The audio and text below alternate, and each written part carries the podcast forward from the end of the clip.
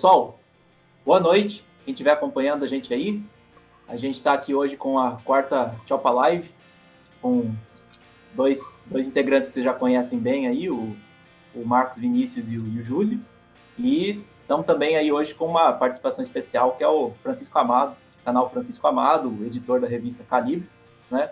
E se eu não me engano, o dono, não sei se do, do único, mas pelo menos do primeiro canal declaradamente paleolibertário do Brasil, ou estou mentindo? Exatamente. É isso aí. Declaradamente o único. Antes de tudo, né? Boa noite para todo mundo. E agradecer o Francisco aí por participar da nossa live. E essa, essa live nossa vai ser meio que um misto de entrevista com um bate-papo, né? Eu só gostaria de, de dizer que quando, no, quando eu comecei a, a digamos assim, adentrar ao, ao ao meio anarcocapitalista, né, conhecer mais, conhecer os canais. É, uma coisa que é bem comum, né, e ainda hoje é bem comum, é que boa parte dos, dos youtubers, dos produtores de conteúdo é, anarcocapitalistas, libertários, é, é, gente mais, mais nova, vamos falar assim, até uns 20 e poucos anos, mas tem muita gente com menos de 20 também. E isso meio que reforça um pouco um certo estigma, né, de ah, é um bando de molecada utópica e quando for mais velho vai esquecer isso. Era até, de certo modo, o argumento que o, o Nando Moro usava, né? Ficar falando, não, anarcapitalismo é coisa de moleque, se você for adulto, você vai ser um conservador de verdade, Eu esse tipo tô tão coisa. cansado de ouvir isso. é, é, virou um, virou um lugar comum, né? E eu fiquei bastante contente quando eu descobri o canal do Francisco, de ver um, alguém que uh, de ver um anarcapitalista assim, um anarcapitalista mais velho, vamos dizer assim, sem, sem, sem ofensa, mas é uma coisa importante, e que, além de tudo, não é um cara que sempre foi anarcapitalista e é, é simplesmente um cara que era desde moleque e agora continua sendo, que nem se fosse, sei lá, um, um como é que eu posso dizer, sei lá, um Hans Hermann Hoppe, que ele era mais novo.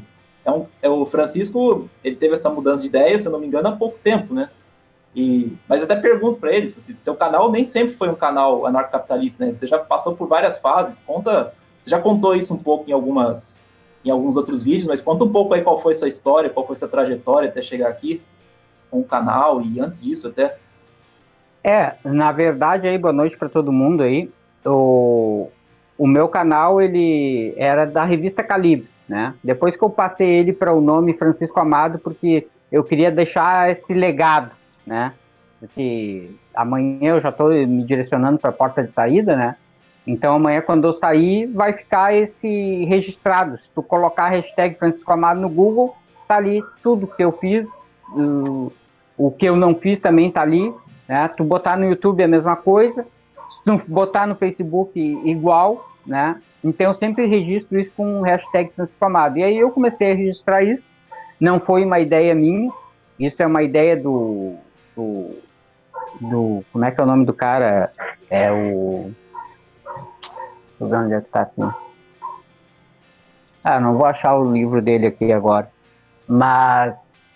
É, é um youtuber americano ele começou a fazer coisa com, com vinho do pai dele, aí hoje o cara é ultra bilionário e tal. E ele dá essa coisa, o que, que tu vai deixar de legado, né? E aí eu comecei a fazer isso aí. E mas antes era a revista Calibre. Então eu falava sobre política, né? Destrinchava ali as mentiras do Lula, da, da Dilma, enquanto o pessoal, todo mundo adorava o Lula, eu estava lá fazendo vídeo falando as mentiradas todas dele, né?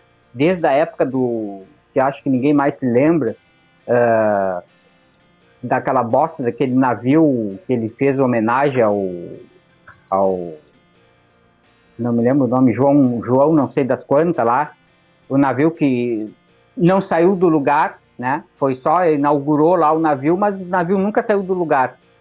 E, e eu acompanhava isso aí, né? Comecei a acompanhar a, depois disso a, o Mises, né? Eh, postava esses artigos que eu via lá do Mises na página da revista Calibre, né, que eu tenho um blog da revista Calibre, e eu ia postando, né? E aí eu comecei a ver, né, as coisas sobre sobre o anarcapitalismo, sobre o liberalismo principalmente, e depois sobre o anarcapitalismo.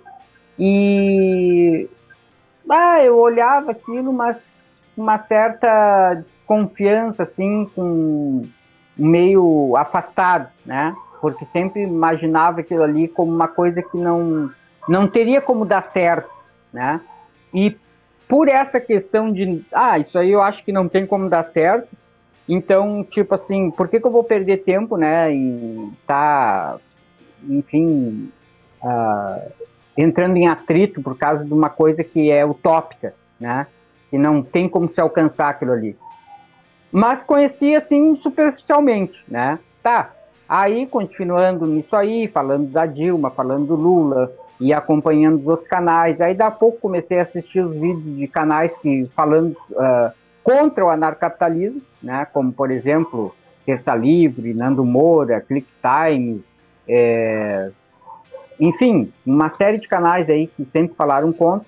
E eu estava vendo que aquilo que eles estavam falando, né, é, não era exatamente o que era o anarcapitalismo porque eu já tinha lido alguma coisa e tinha visto, não, mas isso aqui não não é a realidade, isso aqui, né? Não tenho certeza, mas eu vou dar uma olhada nisso aqui.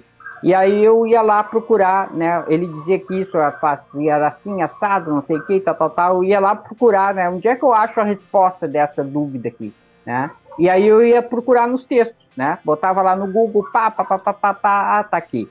Ah, botava ali no YouTube para ver se eu achava alguma coisa, né?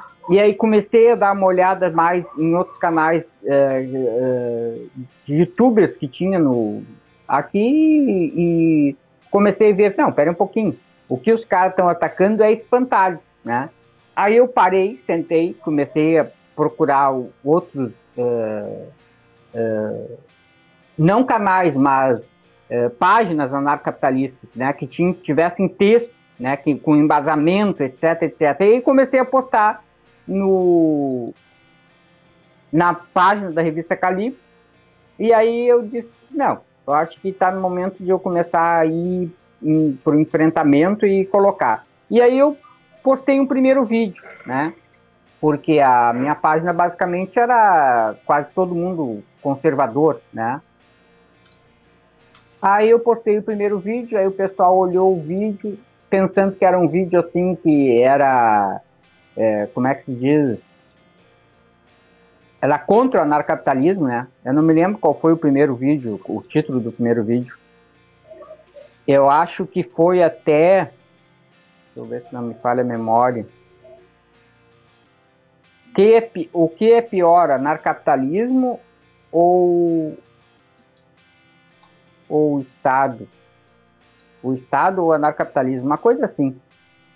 E aí teve uma chuva de reclamação, né? Ah, mas o que, que é isso? Eu não acredito. Como é que pode, Francisco, cair nessa lenga-lenga e tal, e coisa e tal. Inclusive, eu tinha um inscrito meu que era anarcapitalista na época, né? Quando eu falava contra o anarcapitalismo.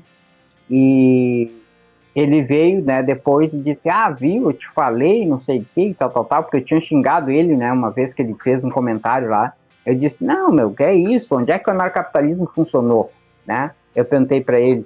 E, é, e isso é uma coisa que muita gente usa, né? A primeira coisa que o cara fala, se o cara perdeu os argumentos, ele diz, tá, mas onde é que o anarcapitalismo funcionou? E, inclusive, isso se transformou num título de um dos meus vídeos, né? Onde é que o anarcapitalismo funcionou? É, eu fiz um primeiro, depois eu fiz um segundo, onde é que o anarcapitalismo funcionou também. E, e aí eu comecei né, a fazer vídeos só a respeito do anarcapitalismo e fazer e receber muita crítica, né? E teve ali, eu acho que nessa jogada aí, eu devo ter perdido aí em torno de uns 600, 700 inscritos, né? Só, só ali, né? Então, quer dizer, o, os caras nem ficaram para eh, eh, aguardar para ver, tá, mas vamos ver o que o cara tem que falar, né? Lógico que comparado ao número que eu tinha, né, foi quase nada, né? Mas mesmo assim, né, uma gente que tem a mente fechada, né, que não consegue abrir para as nossas perspectivas e olhar, não, mas vamos ver os argumentos então, né? Qual é o argumento que esse cara tem aí? Né? Esse argumento é válido ou ele é inválido? Não, não aceito essa ideia e eu não quero nem saber dela. Quer dizer, eu não li o livro e te digo mais, não gosto desse livro. É, de certo modo, você acabou tendo o mesmo problema do, do Lobo Conservador, né? Que a gente estava comentando também antes. Que ele tinha uma audiência, digamos assim, mais conservadora, estatista, digamos assim, direita, né? Exato. E começou a... mudou de ideia, né? Foi, teve essa honestidade de ouvir o outro lado, mudar de ideia, ver, ver que o argumento dele não, não funcionava muito bem. E você via nos comentários dos primeiros vídeos dele, quando ele começou a falar a favor do anarcocapitalismo, aquela galera tipo, não, você tá louco, o que, que aconteceu com seus vídeos? É, é, é, um processo, né, normal, e deve ter, deve ter perdido um bom número de inscritos, mas agora acho que ele tá com quase 100 mil, né? Acho que a última vez que eu vi... Sim, já passou de mim, ele passou de mim já. Ele tá com muita... Ele era menor que eu e já passou de mim. Verdade. Verdade. Porque, inclusive, até eu fui desmonetizado agora, né? Então, meu canal tá uh, praticamente invisível no YouTube, né? Porque quando é monetizado, né? Por exemplo, aqui a gente está fazendo uma live e aqui do lado tem um monte de vídeo de recomendação, né? Se quiser assistir outro vídeo, tá tudo recomendado. O meu nunca vai aparecer aqui. Porque, por quê? Exatamente porque eu perdi a monetização. Né? Agora, se tu perguntar por que tu perdeu a monetização, não sei. Eles mandaram lá um papo furado que eu nem quis ler, né? Mandei eles a merda, até porque eu já tinha mandado outra vez. Eu perdi o canal por 24 horas e eles mandaram um aviso, né? Olha, retiramos seu canal do ar porque, enfim, é, eu acho que alguém reclamou, né? O pessoal da lacração ou lá seu, até mesmo nem pode até não ter sido o pessoal da lacração. E e eles tiraram do ar e disseram: olha, se tu quiser o canal de volta, tu nos dá um, uma justificativa, né? O que aconteceu aí que tu botou o vídeo que, que ah, não, não, não segue a nossa política, né? Aí eu digo, olha, negócio é o seguinte, vão se fuder, eu quero meus vídeos, né? Os vídeos são meus, quem tem que dar explicação é vocês, eu não vou dar explicação porra nenhuma, entendeu? Eu quero só meus vídeos, os vídeos são meus. Né? Quem produz a merda aqui sou eu, não é vocês. Aí em 24 horas eles mandaram outro, uh, outro e-mail. Olha, nós olhamos de novo aqui foi um erro, né? Pode postar os teus vídeos, tá tudo bem, tudo ok, tudo maravilha. Aí passou aí mais, eu acho que uns cinco meses, eu acho que faz isso, ou oito, não sei. Agora mandaram essa que eu perdi a monetização e aí eu também nem respondi, azar, né? Eu, é como eu já disse pro pessoal, o pessoal que é inscrito lá do canal, eu não preciso do YouTube, né? Até porque eu não monetizo, nunca vivi do dinheiro do YouTube, nem sei o dinheiro. Bom, só para ter uma ideia, tenho 6 milhões de views no meu canal, tá? Dos 6 milhões de views, sabe quanto que eu tinha já de dinheiro de todo esse tempo aí, de todo esse número de visualizações? Tinha 5 dólares eu quero com essa porra. Não compro a ração do meu cachorro. Entendeu? Vou ficar pensando em. Lógico, se eu estivesse ganhando aí que nem o, o Felipe Neto, mas aí eu ia ter um canal do tamanho do Felipe Neto. E mesmo assim, se eu tivesse, né? Eu não ia estar tá pensando no YouTube, porque eu ia vender até geladeira para esquimó aqui. É, eu acho que ele tem 22 ou 24, né? Não, 28 milhões, parece. É, muita gente. É, também logo que eu comecei, criei o canal lá, o, criei o ChapaCast, eu, eu tanto não escolhi não monetizar, como eu já criei o backup no BitChute, né? BitChute, também em áudio no, em outra plataforma, até porque, é porque essa, essa política de conteúdo do YouTube é meio é meio aleatória, né? Você nunca sabe muito bem quando que vai tomar um strike. Até porque eles usam, devem usar algoritmo, alguma coisa assim, né? E... Não, e eles já fazem uma é coisa mais ou menos que, é. É uma coisa que o Porto até falou, que as corporações elas aproveitam leis criadas pelo governo nossa censura para aplicar elas nas políticas delas, porque elas já têm um controle, elas já estão estabelecidas e evitar que plataformas menores criação em cima disso. Por causa disso que eles têm todo esse controle sobre o conteúdo, até não gosto deles mesmo. E eles nem sequer escondem mais isso, né? Exatamente. É, já ficou obsceno, tanto que as outras plataformas estão ganhando força, o BitChute mesmo é uma. Eu também já minha, tô tentando colocar minha digamos assim, usar o Minds como uma rede social principal minha, já desfiz conta em Facebook, essas coisas. O Twitter ainda eu uso porque você tem bastante alcance, né? Tudo que eu quero divulgar, eu divulgo lá, não tem muito como fugir disso por enquanto. Mas na medida do possível eu tento sair. Mas, é, Francisco, uma coisa também que eu percebo bastante vendo seus vídeos, que eu já devo acompanhar mais ou menos um ano, um pouco menos que isso, é que você é um cara, que você já comentou antes aqui em off com a gente, que você tenta criar um pouco essa ponte com a, a direita, né? O pessoal se, se identifica mais como conservador e tudo mais. O que que você... Como é, como é que eu posso perguntar? Que, que perspectiva que você tem, sabe, de conseguir fazer essa... ter esse contato com a direita, conseguir realmente mostrar para as pessoas que têm argumentos bons, sair um pouco desse estereótipo, né? Que nem você comentou essa coisa de ah, é só moleque. E como é, como é que que, como é que está a sua esperança, assim, digamos assim, a sua perspectiva para realmente alcançar essas pessoas e mostrar para elas até que a forma correta delas serem conservadoras, delas serem de direitas é o, o libertarianismo, o anarcocapitalismo? É, eu acho que essa ponte tem que ser feita né, é, da seguinte maneira. Eu falei há, uns dois ou três vídeos atrás, né, até a respeito disso, que os anarcapitalistas, os canais anarcapitalistas não podem ficar só falando de anarcapitalismo, né?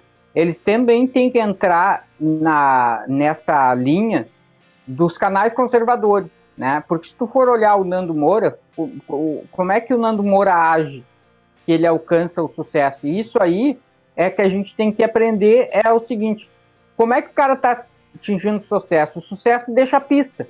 Né? Então vamos seguir aquela pista ali. Qual é a pista que ele deixou? Ele fala sobre. Tem lá o canal do Pirula, que é grande. Ah, eu vou lá falar do canal do Pirula. Ele falou do canal do Pirula, falou do canal do Felipe Neto, falou do canal do não sei do quem. E aí ele coloca o ponto de vista dele sobre aquele assunto. E é assim que a capitalista também tinha que fazer, né? Em vez de ficar só falando, ah, mas o Hope falou assim, e aí o justnaturalismo, e a ética argumentativa, e o proxiologia, e o Heifetz, o Parta, e eu, o cara que é um, um que está chegando aqui agora, né, não sabe nada disso aí, ele, pô, isso aí não é para mim, entendeu? Vou sair daqui. Então tu tem que pegar aquele assunto comum do dia, né, por exemplo, olha aí o, o esse esquema aí da fiasqueira da Kéfera. Eu ia fazer um vídeo até a respeito disso aí, não, não falei, né? Mas eu falei do esquema do tiro, né? Do, do retardado, aquele que entrou na, na lá na, em Campinas, né? Então é, é assim que a gente vai criar essa ponte. Porque daí o cara entra ali para assistir o teu vídeo, que tu tá falando sobre tiro, tu não tá falando de anarcapitalismo, não falou de Hope, não falou de Rotterdam, não falou de nada, né? Mas tu está falando sobre liberdade. As pessoas têm que ter liberdade de poder andar armada.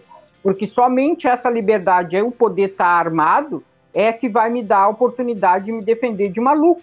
Porque não existe lei contra loucura. Né? Tu não tem como tu regular a loucura. O louco, se ele é louco, né? Em primeiro lugar, ele não vai respeitar a lei. Né? Não, ele não vai chegar assim, ah, eu sou louco, mas é o seguinte, existe a campanha de desarmamento. Como é que eu vou lá entrar na igreja tirar as pessoas? É, o cara é louco, porra. Se ele não tem a arma, ele não tem condições de pegar a arma e ele quer matar as pessoas, ele vai pegar uma pedra, ele vai pegar uma faca na cozinha dele, né? ele vai pegar um machado, ele vai pegar a picareta que ele tem lá, que ele trabalha na obra, ele vai pegar o que tiver na mão. Então não ele tem como um legislar sobre a loucura. Que esteja mais afiado. Exatamente. Entendeu? Então, quer dizer, começar a trazer esses temas, que, que é da notícia ali do, do geral, né? E colocar. Tu não vai fazer isso aí é, todos os vídeos, né? Mas tu trouxe um. Aí cai um cara lá de paraquedas, assiste aquele vídeo, pô, esse argumento aí que o cara falou é interessante, pois é, não sei. Se inscreve no teu canal, ou passa o teu canal para outra pessoa, né? E assim sucessivamente. Então, esse assunto da Kéfera é outro, né? Aquela palhaçada ali que ela falou, que ela falou, né? Aí tu vai trazendo mais gente, vai trazendo mais gente, vai trazendo. Lógico que tu não vai conquistar todo mundo, né? Tem cara que vai chegar ali só para te xingar, para dizer, não, mas tu tá ficando louco, canal anarcapitalista, o que, que vocês querem? No anarcapitalismo ia ser todo mundo matando todo mundo, não ia ter lei, não ia ter regra, não ia ter isso, não ia ter aquilo. Não poderia né? ser mais falso. Anar... É, tu quer anarcapitalismo, ele sempre fala, tu quer anarcapitalismo é só subir na rocinha. Eu não sei de onde é que ele tira essa porra dessa ideia, né? Que anarcapitalismo é rocinha. Né? Mas é aquela meia dúzia que é onde eles todos andam de rastro, ninguém vai andar de pé. Eles vão continuar andando de rastro. Não adianta, se tu disser o que tu falar, não vai fazer eles andarem de pé. É, uma grande maluquice que eu, eu já tinha um pouco me dado conta, até mesmo antes de ser anarcocapitalista, que as pessoas se preocupam com a lei, falam de lei, como, como é que eu posso dizer? Elas se preocupam em criar, elas, elas pensam nas leis se preocupando com quem não vai cumprir elas, né? Você pensa assim, não, mas tem que ter esse desarmamento porque tem o bandido que assalta com a arma. Mas ele já não está cumprindo a lei. Você acha que por você fazer uma nova lei ele vai cumprir agora? Spoiler, é. spoiler, ele não vai. Não vai, né? Não, não tem, é, é um pensamento, não tem cabimento. As pessoas querem simplesmente colocar mais camadas de legislação e, e, e, é. e, eles, e até entendem errado a crítica a isso, né? Quando você, como um libertário, como anarcocapitalista, você critica a legislação excessiva, eles ficam com essa ideia de que você quer um mundo sem lei, né? Como o Francisco mesmo falou, vai achar que é, é maluquice. E a, e a pessoa fala, fala isso vivendo no, no Brasil, às vezes, né? Já é meio que uma terra sem lei. Assim. Então, é. o que é isso? Você quer que as pessoas elas possam é, exercer uma, um direito que é, é inalienável, né? O problema fundamental da lei positiva é que, tipo assim, se a pessoa tiver realmente com vontade de fazer alguma coisa, ela não vai pensar, ah não, tô violando a lei. Ela não vai. Ela simplesmente não vai. Ela vai fazer. É por isso que a guerra contra as drogas nunca deu certo. É, faltam. A partir do momento que você tira das pessoas um conceito de lei natural, lei objetiva, que já foi tirado da gente há muito tempo, né? Ela não tem mais um referencial pessoal, né, para saber o que é certo e o que é errado. Ela só se preocupa com a legislação. É. Se tem uma permissão lá, tudo bem fazer e acabou. É, o problema é que isso pode tornar qualquer coisa moral. É. É uma coisa que a gente já vê, né, hoje em dia. É, só passa uma lavagem cerebral mano, nas escolas públicas aí, pra questão de lei positiva. Tudo é uma legislação tal. E, inclusive, a legislação muitas vezes atrapalha, mas às vezes nem é sempre uma legislação positiva. É, positiva não, é proibitiva. Às vezes é para permitir que o pessoal faça alguma coisa, eles acham que tem que ter uma lei, que tem que ter um insumo do governo. Um exemplo é. que eu vejo bastante, por exemplo, aqui onde eu moro, é a questão da, da produção de orgânicos. Que normalmente a ideia seria que eles diminuiriam o custo dele, que não gastariam com agrotóxico ou com outras coisas. Mas a legislação que tem em cima para certificar os caras é tão grande que eles não conseguem produzir sem ajuda do Estado, sem insumo do Estado. É, inclusive. Os caras acham que ajuda eles. A respeito que ali tá dessa... tá ajudando eles a respeito dessa questão que falou dos orgânicos, quando eu fiz uns vídeos defendendo os agrotóxicos, eu tive várias tretas com um anarcapitalista que, ah, tu quer matar as pessoas todas, não sei o que, sabe? É, no cara me incomodou bastante lá no meu canal, no, na minha página no Facebook, por causa dos vídeos que eu fiz a respeito disso. Mesmo eu colocando, um, teve um, um evento que os caras vieram aqui em Porto Alegre, eu nem fiquei sabendo. É, foi um evento tipo assim, é, em várias cidades de, de, diversos países, né? Aonde eles fizeram que é, era tipo um documentário falando do comparando ali, né, agrotóxicos, né, os defensivos agrícolas e os, e os produtos orgânicos, né? o que, que seria para a população mundial, alimentação, etc. e tal, como é que ia enfrentar a fome, né? E desmascarando todas aquelas mentiras que os ecoterroristas fazem a respeito do produto, né? E eu postei isso aí lá também para o cara assistir. Olha, meu, mas tá aqui, ó, não é uma coisa que eu estou dizendo, é fato, né? E, mas não adianta, os caras não, não acreditam no fato. Ele, ele pegou aquele argumento ali, e ele vai em cima daquele argumento. Daí eu coloquei, pá, mas curioso é o seguinte: se tu for olhar quem é que aqui no Brasil, né, por exemplo, é, quem é que defende os, os, como é que é, produtos orgânicos, né? A Bela Gil, que tem uma página no Facebook, e por, por e tem um produto, ela tem uma linha de orgânicos. A Paola Caroselli que tem um azeite que agora é orgânico. Ela está lançando um azeite orgânico. O, aquele ator Marcos Bandeira, que tem uma fazenda de orgânico, né?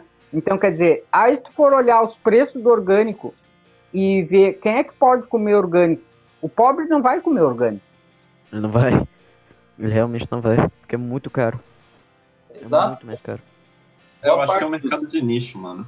É, É. Ele, ele tinha que se manter assim e talvez diminuir a regulamentação. regulamentação. E talvez ele poderia ser uma opção mais viável para pessoas pequenas. Porque estão querendo Porque é uma coisa pra todo interessante. mundo, né? Isso que é o erro aí. o, como é que eu posso falar? É óbvio que seria, seria bom que todo mundo pudesse, ah, todo mundo pode comer orgânico, todo mundo come orgânico que é mais saudável e tal. Mas as pessoas não entendem que o que possibilitou que muita gente pudesse se alimentar hoje é o uso de agrotóxico, porque você tá, em, em, digamos assim, falando em economia de escala, né? Se você puder tratar alguma, alguma praga na plantação com agrotóxico, você consegue produzir em escala suficiente para baratear o, o alimento, né? E se fosse para produzir tudo orgânico, você ia perder um monte de produção com pragas, certos insumos, você não ia conseguir produzir, você não ia conseguir ter a mesma produtividade. Então, de certo modo, no, no presente momento, digamos assim, no presente nível de produtividade que a gente tem, de poder aquisitivo, você ser contra agrotóxico é meio que você ser contra pobre, né? Você vê que boa parte das pessoas são advogados orgânicos, que nem o, o Francisco falou, eles estão agindo em casa própria, em causa própria, eles estão advogando em causa própria. E o cara vai se Verdade. beneficiar daquilo. Mas uma pessoa que, sei lá, ganha salário mínimo não vai comprar isso. É um pouco a mesma questão com, com carne, né? Você pode ter todos os seus argumentos, dizer que não, não é muito bom, não é bom comer carne, até por uma questão de saúde, ou de. Ou de. até, vamos dizer assim, moral. coisa Biologia. é, só que alimentos que contêm carne, eles costumam ser mais baratos, entendeu? Você não vai conseguir, uma pessoa que ganha pouco, ela não vai conseguir ter uma dieta vegetariana completa, porque isso é caro ainda. Tá certo, dá para você conseguir se você fizer sua própria comida e tudo mais, mas não- é uma coisa tão universalizável ainda, né? Não, de jeito nenhum. É, falando em regulações absurdas, é, deixa eu apresentar pra vocês uma coisa que aconteceu aqui no DEF. Diário Oficial apareceu regulação sobre food truck, certo? É, aqueles food trucks, é, tipo assim, artesanais, que eles já são caros, às vezes mais às vezes até do que num fast food normal, porque assim, to- todo aquele trabalho adicional. Imagine regulação dizendo que eles vão ter agora lugares específicos para para ocupar e que tem um número máximo deles que pode ficar num determinado lugar. Imagina isso. Você acaba com toda a lógica por trás de um food truck, né? Exatamente. E a ideia é você conseguir para qualquer lugar para servir Sim. comida. Agora não, mas vai ter um lugar, vai ter um lugar fixo. Tá, então põe um calço na roda ali e esquece o food truck, né? É, virou um quiosque. Não, não tem cabimento. A gente tava tendo essa discussão, porque os quiosqueiros, quem é dono de quiosque aqui no DF, tem muita regulação. O paga muito caro pra você ter um quiosque por aqui. E aí o que acontece? O povo, ao invés de pensar, não, é, eles têm essa liberdade, deixa eles terem essa liberdade que a gente não tem. O povo quer do jeito eh, que os outros sejam espoliados do mesmo jeito que eles estão sendo espoliados por terem os quiosques. Você- é, o governo cria essa mentalidade nas pessoas, tipo assim, ah não, tô sendo é, taxado aqui pesadamente por ter o meu quiosque que é fixo no lugar. Bora taxar aquele povo ali que tem o, o quiosque dele em rodas que eles podem levar pra qualquer canto. É, eu sou escravo e não quero ver ninguém livre. Quero que todo mundo seja escravo que nem eu. É o que eu falei Exatamente. com um cara esses dias quando eu vinha vindo do, com o Cabify. É, eu tava dizendo pra ele, né, a- as discussões que eu tinha quando eu pegava os caras do táxi. E eu dizia, cara, mas eu não entendo essa luta de vocês. Vocês estão vendo que os caras não pagam tanto imposto quanto vocês. Aí vocês de vocês pensaram o seguinte, bah, vamos entrar do lado deles e vamos exigir que nós a, acabe sendo tratado pelo governo que nem eles, não. Vocês querem que eles sejam tratados que nem vocês. Vocês são escravos, quer que os outros sejam escravos também. Exatamente isso. É, é- parece um mal de, da democracia mesmo. Eu não consigo entender ainda completamente como isso acontece, mas ela vira uma, uma briga, né, de todos contra todos. Você Sim. põe uma parte da população contra a outra e, e nesse falar isso. exato.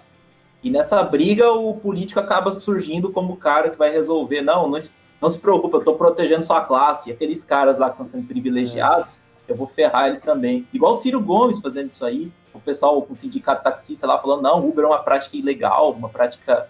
Não sei que palavras que ele usou, mas. Aquela demagogia dele, né? Uhum. É, esse é o grande triunfo do Estado, né? Ele consegue fazer com que as pessoas, eh, divide as pessoas, né? E ele acabe ficando ileso ali, em vez do cara estar tá enxergando que, não, pera um pouquinho, quem está me fudendo, né, é o Estado, não é o cara do Uber. Porque é. o cara do Uber não tem nada a ver com a conta que eu pago. Eu pago, eu não pago pro cara do Uber, né? Eu disse para ele, teve um, um motorista até Pá, ele ficou tucanado comigo, discutindo. Eu pensei que ele, pá, daqui a pouco ele vai parar o carro e vai tirar a porta fora, né? Eu disse, mas o, tu paga pro, pro, pro político, meu. O político não faz porra nenhuma, fica lá parado, né? E te cobra um monte de dinheiro e aí tu tá brabo com o cara que veio trabalhar ali, que nem tu. Entendeu? Então, quer dizer, por que, que não passa pro lado dele e vocês defendem essa mesma bandeira de não pagarem tanto imposto? E até na época o, o ILISP tinha colocado uma, uma, um artigo, né? E foi bem na semana que eu tinha lido o artigo, falando que o Uber pagava mais imposto até do que o taxista. Aí ele disse, não, porque eles não pagam imposto, que não sei o que. Eu digo, meu, tu tá uh, mentindo, meu. Eu conheço as regras. É assim, assim, assim. O fulano paga isso de imposto, aquilo, e o taxista, é. eu tava tudo na cabeça, porque eu recém tinha postado no meu, no meu, no meu site ali, e aí o cara, pá, o cara ficou sem resposta, né? Daí ele ficou alucinado comigo. Mas é o que? É o cara que não se informa.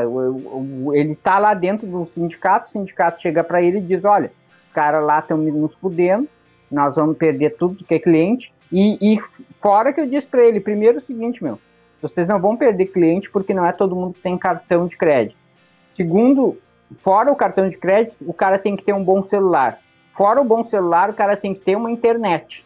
Então tem um monte de requisito que não são todas as pessoas que têm condições de, de ter. Então não vai engolir todo o mercado. Ele vai pegar uma parcela, né, que tem um poder aquisitivo maior. Não vai pegar todo o teu mercado aqui, né? Então não precisa ficar pensando assim, pô, eu vou morrer de fome agora porque todo mundo vai usar Uber. Não, não é todo mundo que vai usar Uber porque o cara, em primeiro lugar, tem que ter um cartão de crédito. Né? Eu até, não, inclusive, larguei que... o Uber, porque aqui em Porto Alegre eles começaram a usar dinheiro. Aí eu passei pro Cabify. Agora eu só uso Cabify.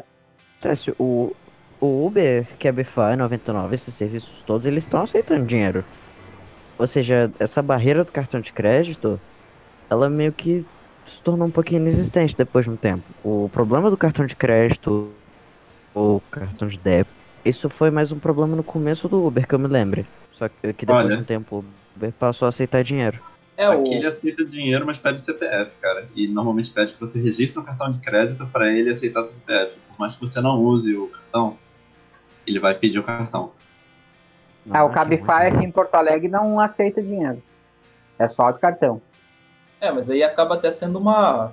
Apesar de não ser perfeito isso aí ainda, mas a, a, o Uber ele acaba até fazendo uma coisa que o, o táxi, os taxistas deviam estar fazendo não fazem, né? Que é tentar se adaptar, né? Tentar Exato. diminuir um pouco essa barreira para utilizar. Mas não, em vez de tentar se adaptar, em vez de tentar, ou até migrar para o próprio Uber ou algum outro serviço, é, ou tentar reduzir a legislação, eles querem ferrar o outro. Né? Isso é, é, como é que fala, é patológico.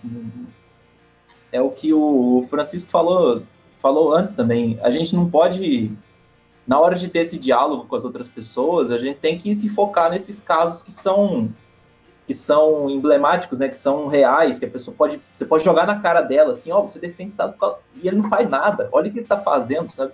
Mostrar casos práticos, mesmo que não tenha um rigor intelectual muito grande, e, e, não que eu esteja desprezando a discussão intelectual, eu acho ela importante, eu acho ela interessante, mas o, o pessoal, por ser um grupo muito pequeno ainda, o, digamos assim, o, o meio anarcocapitalista, né, a comunidade anarcocapitalista, ela tem que também de, dedicar bastante esforço para para chegar nas pessoas com, com coisas mais práticas, né? Senão você realmente não vai convencer. Se você for... Por, por mais que eu ache legal discutir se, sei lá, se, se praxeologia precisa ter uma, uma base epistemológica kantiana para ser válida, alguma coisa assim. Você falar isso pro, sei lá, o seu Zé, o Zé da Couve não, vai adiantar muita coisa. Mas que eu estava comentando, Francisco, é, você, que nem você falou um pouco em off também, né? Você faz bastante esse trabalho de tentar alcançar o pessoal de direita, entra nos grupos, tenta, tenta conversar com eles. Assim, tem, tem um, tem um artigo, eu acho que tá no, foi traduzido pelo Bunker Libertário, que ele fala que a sociedade de direito privado, uma sociedade é, libertária, ela tenderia a ser uma sociedade right lib, né? Uma sociedade de direita. Ela assumiria a cosmovisão de direita. E existe esse argumento, né? Tem muita gente que, co que comenta, ah, mas o libertarianismo ele é o quê? Ele é de esquerda, ele é de direita, ele é de centro, ele, ele tá. Não é de nada. Ele não é de nada, ele tá fora desse espectro o, que, o que, que você pensa, assim? Você pensa que uma pessoa que tem uma mentalidade de esquerda, ela é tão, ating, ela é tão atingível por um discurso libertário quanto uma de direita? Ou você acha que tem alguma coisa na direita que torna ela mais, mais digamos assim, propícia a essa conversão? Se considerando que são pessoas honestas, né? Considerando que são pessoas que honestamente têm aquela visão. É, eu acho que, na verdade, os dois, eles têm ah, condições de, de chegar uh, no anarcapitalismo, porque a direita pela questão uh, moral, né, e a esquerda pela questão, uh, se tu for olhar a esquerda, a questão de, deles todas, ela é basicamente financeira, né, ela se baseia no, no, no mais-valia, né, o resumo é isso, mais-valia, né, por que que eles querem, o, falam tanto do mais-valia, do proletariado e tal, tal, tal, porque eles querem ajudar as pessoas, eles querem que o pobre saia da pobreza, o pobre tenha condições, então quer dizer, ela é mais financeira. E o conservador é mais pela questão, pelas questões morais. E o anarcapitalismo, principalmente o, o, o e o, e o, e o, e o Roupa, né, ele, ele une isso aí, né? Ele traz essa união e apresenta a solução para ambos os lados, né? Ele, tirando quem? Quem é que prejudica? A, o Estado ataca a família e a religião, né? E toma todo o dinheiro das pessoas. Então, quem é que deixa as pessoas pobres? O Estado. Quem é que ataca a religião e, e a família e a moral? O Estado. Então, quem é o, realmente o problema dos conservadores e dos esquerdistas? Né? O Estado, porra. E quem é que está lutando contra o Estado? É a esquerda e é os conservadores? Não são os anarcapitalistas. Quem tem os argumentos para acabar com o Estado são os anarcapitalistas. Pronto, né? E, aí o que, que é a questão é fazer as pessoas tanto da esquerda quanto da direita entender esse ponto. Aí eu quero dar um exemplo aqui que aconteceu esses dias lá no Twitter. É, eu sigo uma guria que se chama, ela tem um canal aqui no YouTube, é a Vena, Bolso Woman, ela o, o, o negócio dela lá no Twitter. É? Achei engraçado essa.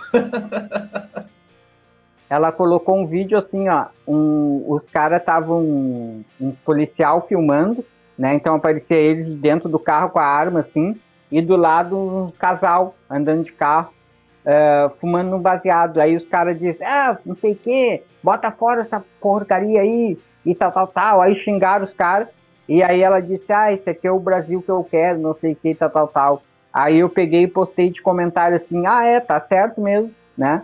A gente tem que. É... Puta, como é que eu falei? É... Eu, eu falei sobre a questão moral, né? É, exatamente, quem tem que cuidar da. como é que é? Impor a moral né, é o Estado. A família e a religião que se foda. Só isso que eu botei. Ela não me respondeu e ninguém fez um comentário em cima do meu do meu comentário. Ninguém fez uma crítica ali e colocou: "Ah, mas tu tá olhando pelo lado errado". Por quê? Porque eles viram que estavam errados. Não é o Estado que tem que impor a, a conceitos morais. Quem tem que fazer isso é a religião e a família. Então, quer dizer, quando tu pegar eles por esse viés, aí acabou. Eles vão te dizer o quê? Ah, mas a família não tem condição? Então, peraí um pouquinho, meu amigo. Está defendendo a família por quê? Ah, mas a religião não vai alcançar. Mas então está dizendo que a religião é um fracasso? Entendeu? Tu não, não acabou. Tu botou o cara no checkmate. Entendeu? Então é por aí que o cara tem que andar. E nessa mesma linha, quando tu pegar aquela questão do esquerdista, tu tem que pegar o que, que o cara tá pegando aqui para dizer que ah, nós, nós precisamos do Estado, né? Aí tu vai ali, né? Eu fiz um vídeo, inclusive, é, pegando bem essa questão e, eu, e uns vídeos que vocês têm que assistir até, né? Para vocês verem ali como é que, que é o esquema do, do daquele cara que é é difícil falar essa palavra, né, para esquerdista, mas ele é mais ou menos honesto intelectualmente. O Bem-vindo Siqueira. Eu já fiz vários, eu fiz um vídeo sobre ele, né? É, pobre de direita é a coisa mais horrível que existe, uma coisa assim. E eu fiz um outro vídeo falando exatamente sobre essa questão do quem é que toma o dinheiro do pobre, né? Aí eu falei, por exemplo, o cara é um salariado, vai ganhar 10 mil reais, eu vou tirar do meu bolso 10, mas eu vou tirar no meu bolso 16, mas o cara vai ganhar só 10. Ah, mas como assim vai tirar 16? Aí fui explicando, né? Então, quer dizer, se o cara de esquerda vê aquilo ali e vai atrás da informação, e aí ele vai olhar e vai dizer, pô, mas o cara tá falando a verdade. Não é um argumento, né? Não é um ponto de vista dele que ele acha que o empresário não é mal e quem toma o dinheiro é o governo. Não, é exatamente assim que funciona. E aí, se o cara vê isso ali e ele é honesto, ele vai começar a procurar mais informação sobre isso aí e ele vai ver que, pô, tá aqui, ó, o anarcapitalismo tem a solução para essa porra toda aí. Né? Eu acho que é nessa linha que a gente tem que trabalhar. E aí é que eu digo, eu falei num vídeo essa semana a respeito que a gente tinha que começar a responder esse pessoal, Henri Bugalho, Samuel Borelli, o historiador, etc e tal. O Alexandre Porto, eu já vi que ele fez um vídeo pro Henri Bugalho, já fez um, dois vídeos pro, pro, pro Samuel, né? E os outros canais também têm que começar a entrar nessa onda, né? Começar a responder essa gente, né? Botar lá no título, essa é a resposta pro Samuel, tal, tal, tal. Essa é a resposta pro fulano de tal do canal tal. Essa é a resposta pro Paulo Gilardelli, ah, o filósofo aquele, né? Porque aí o cara lá que é fã do, do Paulo Girardelli, né, que acompanha o canal dele, de repente cai no teu vídeo, vê aqueles teus argumentos, compara ali com o cara. Se ele for uma pessoa que está procurando realmente se esclarecer, né, ele vai dizer, pô, peraí um pouquinho, isso aqui que esse cara está falando faz sentido, né? Ou de repente ele vai colocar um comentário idiota ali embaixo do teu vídeo, tu vai responder ele, né? Eh, desmoralizando ele, tá, meu, mas tu, o que tu tá falando aqui não é argumento, isso aí tu fez é xingamento, cadê o teu argumento? Como acontece muitas vezes nos meus vídeos, os caras vão ali e me xingam, né? Ah, isso aí é uma coisa de um velho idiota que não sabe nada do que tá falando, não sei o quê. Daí eu disse pra te ver a tua miséria intelectual, rapaz. Tu não consegue nem responder um velho idiota. Então, quer dizer, aí o cara, se o cara lê a resposta, o cara fica pensando, puta que pariu. Teve vários que já me xingaram lá nos vídeos, né? Eu tenho os vídeos uh, também que eu falo sobre o espiritismo. E os caras vão ali, me xingam de tudo que é coisa, e eu digo, cara, quem tá passando vergonha aqui é tu. Porque eu tô te pedindo os argumentos e tá só me xingando. E é todo mundo tá vendo. Todo mundo tá lendo isso aqui. Então tu coloca o cara nessa saia justa, que o cara ou ele vai te apresentar os argumentos, ou ele nunca mais vai aparecer no teu canal. Uma coisa que pesou bastante para mim, na época que eu ainda estava, me identificava um pouco mais com direita política, digamos assim, ou, ou conservador que a gente tem no Brasil, né, conservador médio, estatista, é essa questão, que nem você falou mais cedo, da, da terceirização moral, né, que você, a pessoa já está tão contaminada com essa ideia de que o governo tem que resolver as coisas, que ela acha que ele tem que resolver até a, as coisas que pessoais, né, em vez de você zelar pela, digamos assim, pelo comportamento das outras pessoas, pela moral, você terceiriza para o governo. Até mesmo uma questão que direita bate muito, que é a, da meritocracia, né? É uma, é uma ideia que, no fundo, ela é, ela é, é um pouco, não vou dizer socialista, mas um pouco marxista, né? Porque ela é baseada em valor trabalho, né? É base que você gera valor dependendo do quanto que dependendo do quanto que você trabalha, quando na verdade o que o valor ele depende das pessoas, né? Você pode ter uma ideia brilhante agora, alguém achar o valor naquilo, querer botar dinheiro naquilo, sendo que você não teve muito esforço físico, assim, não trabalhou durante muito tempo, mas é justo, é justo. O valor, você conquistou aquilo, porque você conseguiu produzir uma coisa de valor e por ficar muito preso à ideia de a, a direita às vezes fala muito em meritocracia, como se achando que está sendo completamente o oposto da esquerda, né? mas às vezes ela tá a, a, ideia por baixo é a mesma, né? Essa ideia de valorizar apenas o trabalho, né? Que o marxista vai concordar completamente com isso. E, e do outro do outro lado também é o que você falou, é mostrar para tentar mostrar para o pessoal de esquerda essa questão de que a forma de você ajudar o, o, pobre é deixar o governo parar de é, impedir o governo de atrapalhar a vida dele, né? Porque fica com essa coisa, ah, o governo tem que investir nisso, naquilo. Mas quando você vai ver como é que isso acontece, ah, vamos investir na economia, vamos aquecer a economia, o que, que vai acontecer? O BNDES. dinheiro.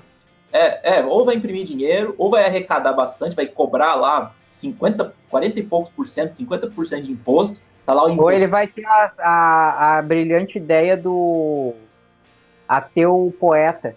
Não sei se já viu o vídeo dele. Já viu os vídeos dele? Eu, eu nunca assisti, mas eu conheço a figura. Que é o pai do, daquele outro beiçudo, daquele beiçudo do. Como é que é o nome daquele beiçudo? Catraca Livre? Isso, é o cara do Catraca Livre lá. O Dimenstai? É... Não, não, é o Dimenstai, ele é, é, o pai do. Como é que é o nome daquele infeliz? Bom, não sei, é uma monstruosidade.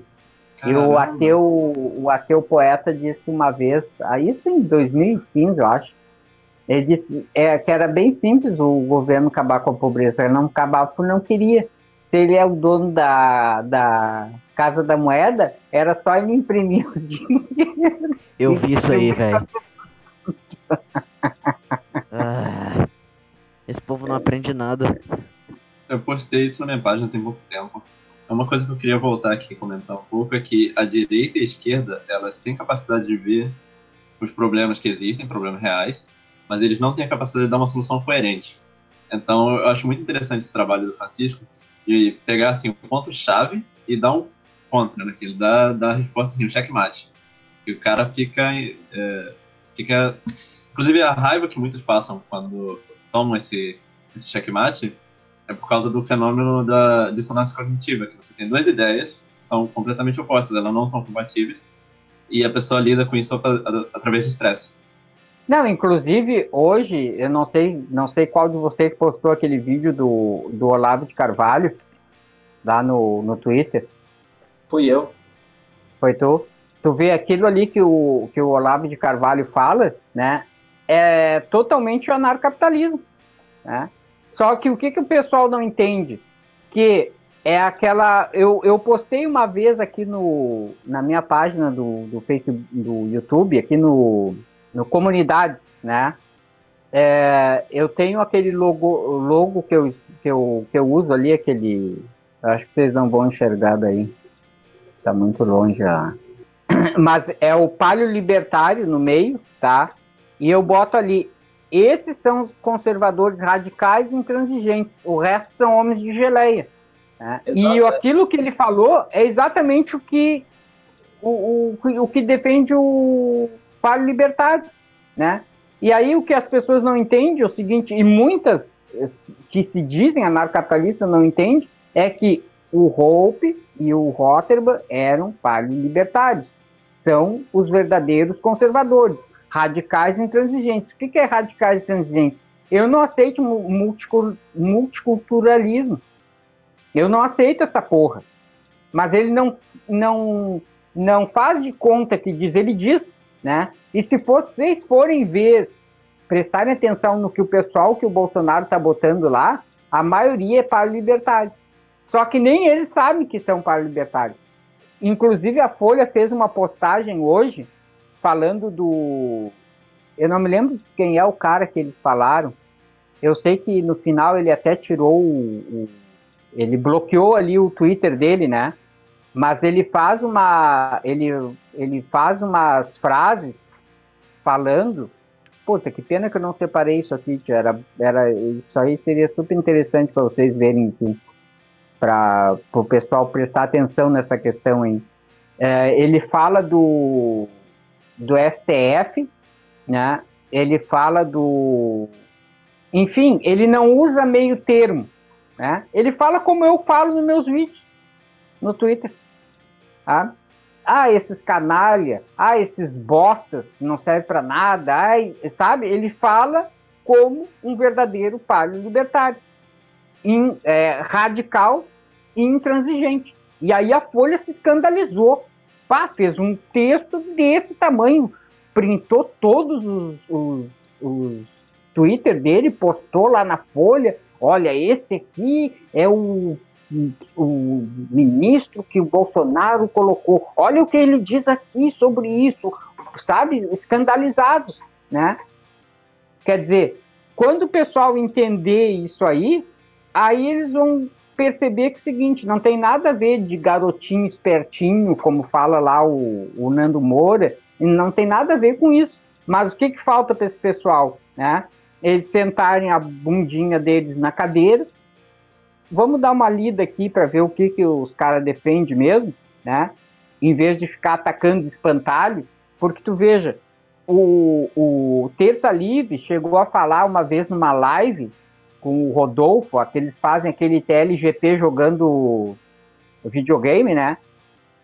E aí um dos caras lá tá no meio da live e eles falam sobre anarcapitalismo e ele pergunta pro Rodolfo, o Rodolfo diz: "Ah, o seguinte, para resumir assim, ó, o anarcapitalismo, o fim do anarcapitalismo é o comunismo.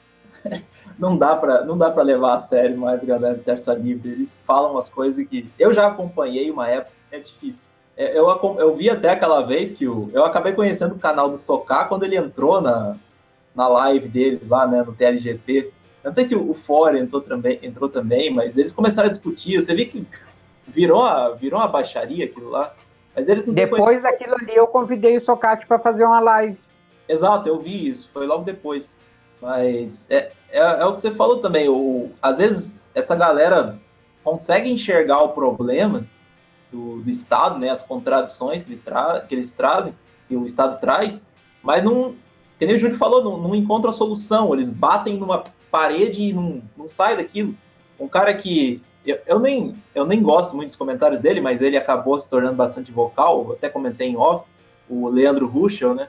Ele fala, ele fala isso, tem, tem certas situações em que ele, você vê ele descrever o problema, ele chega no problema, ele mostra a contradição do Estado, ele mostra a contradição da democracia, dos três poderes, e trava, sabe? Ele não sabe como seguir dali. Ele fala, não, talvez a solução para isso é porque a gente tem que, sei lá, votar nas pessoas certas, a gente tem que ter mais democracia. Que nem a esses dias também que eu fui, eu fui criticar no Twitter, que ele falou que ah, o governo precisa de criar uma lei para proteger a liberdade de expressão, porque os conservadores estão sendo censurados. Meu, a, a liberdade de expressão não emana do Estado, você vai e exerce, é seu direito. Se você está usando sua propriedade para se expressar, você vai lá e se expressa. Mas ele já tem essa mentalidade, já, já tá com a cabeça dele fechada nessa mentalidade positivista, né? Esses estatismos, né? Acho que pode ser feita uma pergunta assim, bem direta pro cara. Como o Estado vai fazer isso? É uma coisa que o Roupa fala que às vezes o cara tá propondo uma teoria keynesiana. Aí você pergunta para ele a coisa assim mais infantil possível. Tá, mas como que isso vai, vai resolver o problema? Exato. E o cara fica em é... choque. É, como que imprimir dinheiro vai resolver o problema? O, o como grande que problema... mais papel resolve a escassez das coisas? Exato. O grande problema é você cair no. Como é que fala? Cair no papo de maluco do outro lado, né? Você não pode falar o mesmo vocabulário do outro lado. Principalmente esquerda tem muito disso, né? Se você assumir, se você, digamos, conceder para falar os termos deles, aí você tá ferrado. Se você conceder falar nos termos do economista keynesiano, você tá ferrado. Você tem que fazer a pergunta, que você falou, a pergunta de criança de seis anos, tem até um vídeo do Ropa falando isso, né? Pergunta para ele como uma criança de seis anos, ó, Tá bom, tá falando tudo isso aí. Mas como que, como imprimir dinheiro vai, vai gerar mais riqueza? Você tem que quebrar a pessoa mostrando que a ideia dela tá, a, a, a premissa da pessoa tá fundamentalmente errada, tá?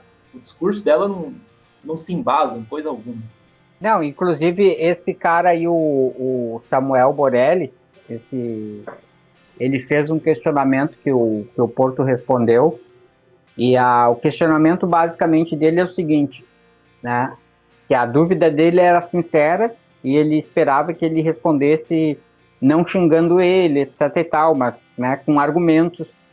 E, tipo assim, ah, o anarcapitalismo vai funcionar, por exemplo, lá na ilha Fernando de Noronha, né?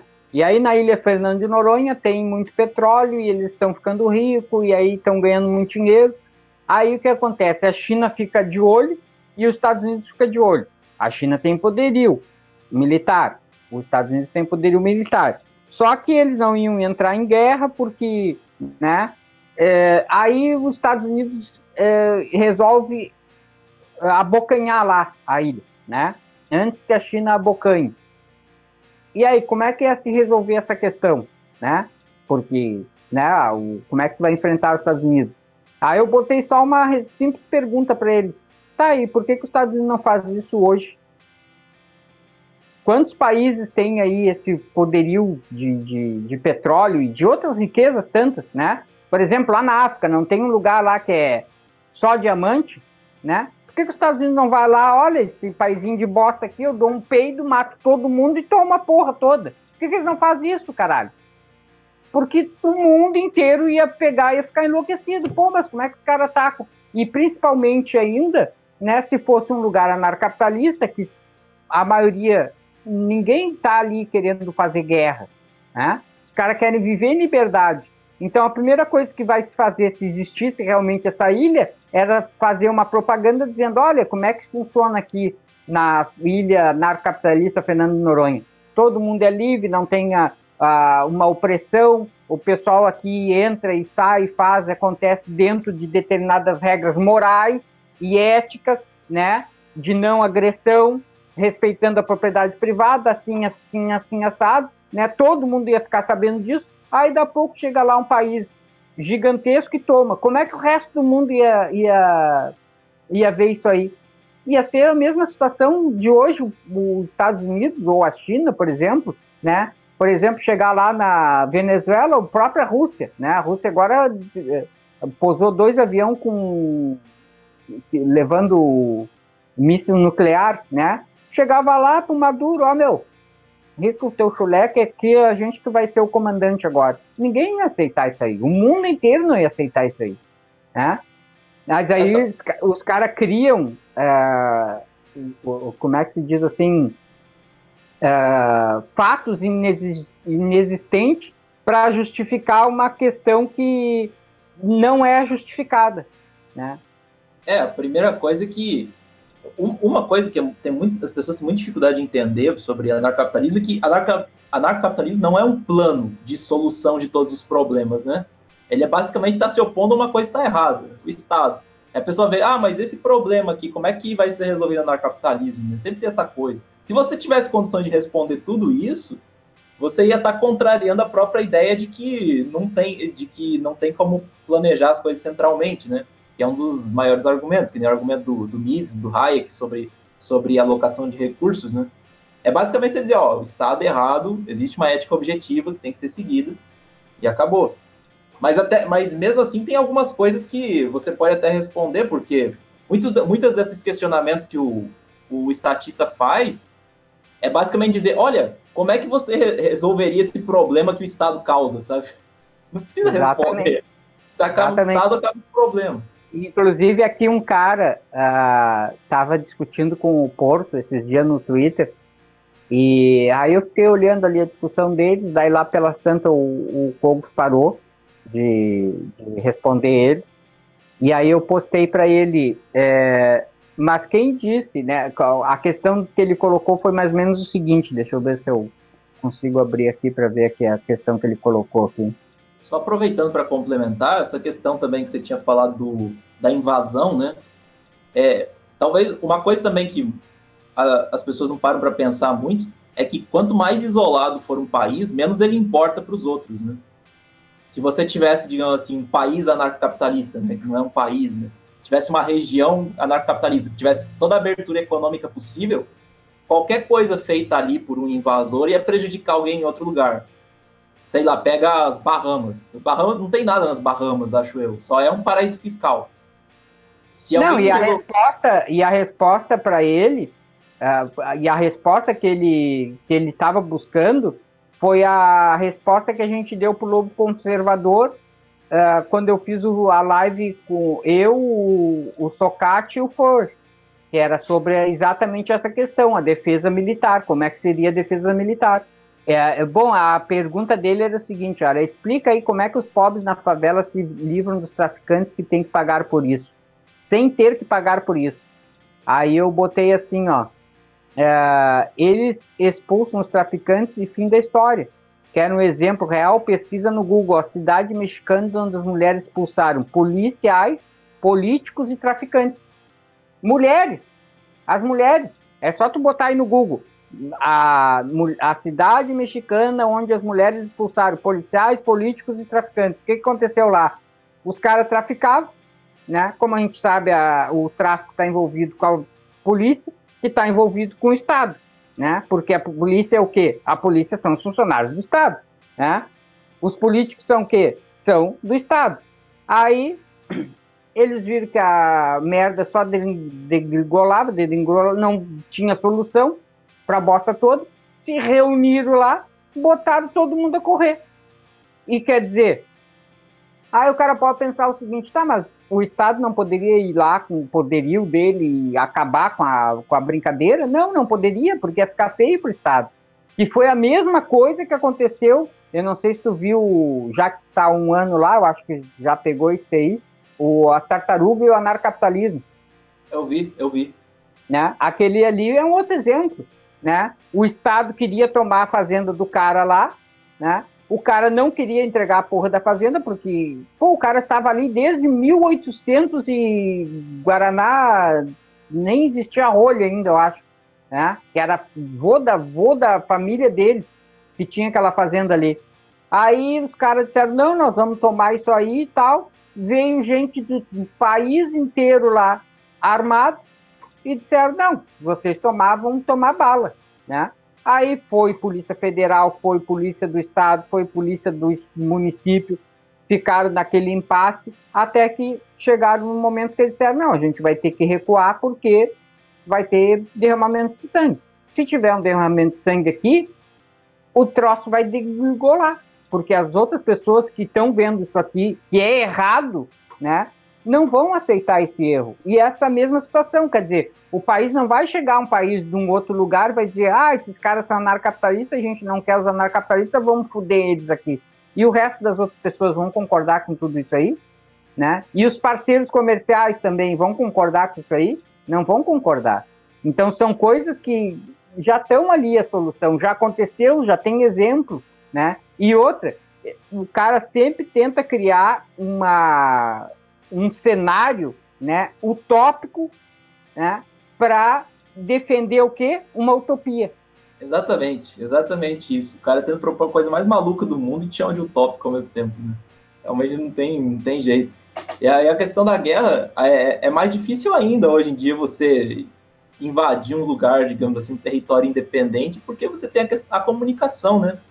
Isso já faz tempo. A própria, a própria guerra do Vietnã, certo modo, ela acabou porque a pressão popular foi grande para que ela acabasse, né? Aí foi a primeira guerra transmitida pela imprensa, né? Sim, mais diretamente. Isso já dificultou muito ações, uh, ações violentas de, de exércitos, esse tipo de coisa. O que mais? Eu, eu queria comentar aqui. Primeiramente, eu tive uma amiga que ela é anarcapitalista. Eu tenho uma amiga e ela faz relações internacionais. Aí ela falou dessa situação que é, é, muito engraçado como se aplica a anarquia na prática entre os países, porque não existe um governo mundial ainda. Então, eles também são baseados no sistema de reputação que controla mais ou menos aquilo que eles podem ou não fazer uns com os outros. E a segunda é a questão do aquele meme clássico da, do anarcapitalismo, que as pessoas inventam uma história mais absurda possível para refutar o anarcapitalismo. Inclusive, virou meio que uma piada, né? Porque a ideologia é tão sólida, mas tão sólida que ela precisa de uma situação absurda, sem pé nem cabeça, para poder criar um, argumento contra. Exato, tem situações até que você pode perguntar, tá, mas como é que o Estado vai resolver isso, né? Você pensa, como é que, ah, como é que as pessoas que moram na favela vão se livrar dos traficantes? Tá, e como é que elas estão se livrando hoje? O governo está fazendo o quê? Sabe? Ele está só criando estímulos para aqueles traficantes continuarem ali. É um negócio que a pessoa não percebe nem o problema da pergunta dela, né? Acho que o melhor vídeo que o Porto já produziu foi um vídeo que ele responde ao Nando Moura, que o nome do vídeo é Nando Moura refutou o anarcapitalismo. E ele começa a falar que ele começa a zombar de todas as ideias malucas que o Nando Moura aponta. Tipo, não, porque a China vai dominar o mundo em três semanas, porque quem vai controlar as zoonoses, quem vai controlar a dengue, as placas tectônicas, um monte de baboseira que o governo não faz, de certa forma, nem conseguiria fazer. É, em, em parte é, é, o, é certo modo, é o argumento do Bastiat, né? Que acho que foi um dos argumentos que mais pesou para mim. Que é essa questão, você tem tanto medo, assim, da, da natureza humana, né? Você tem tanto medo do que as pessoas podem fazer de errado. Então por que, que você quer pegar um punhado dessas pessoas e botar no poder, né? Por que, que você pegar um punhado delas e, e colocar para mandar nas outras? Elas não são seres humanos também, elas não estão sujeitas a fazer a mesma coisa também. Isso foi um argumento que pesou bastante para mim, porque realmente é, cara, é o, é o, é o tópico. É, esse argumento do Bastiat é muito bom. É muito bom. O Bastiat não era anarcocapitalista por isso aqui, né? É verdade. A, a questão do, que o Bastiat apresenta é fantástica, porque ele lembra um fato, esse fato muito importante, tipo assim, você não tá colocando é, seres um onipotentes, perfeitos no governo, você tá colocando outros seres humanos. É, não tem cabimento algum. Parece que a partir do momento que você passa, cruza ali a entrada do prédio do governo, você se, se priva de todas as suas. É, como é que pode se dizer? Os seus impulsos. Responsabilidades. Mudantes, é, você. Tudo aquilo que você tinha de defeito, você deixou na porta. Agora você é um ser iluminado e você vai conseguir conduzir a sociedade. Que é certo. E agora você tem uma barra de 200 mil mana. Exato. Você tem toda a informação necessária. É. Se o Marshall tivesse uma teoria econômica, eu tenho certeza que ele seria libertário. É ah, porque na época não existia a teoria econômica da, da proxologia tipo, para embasar.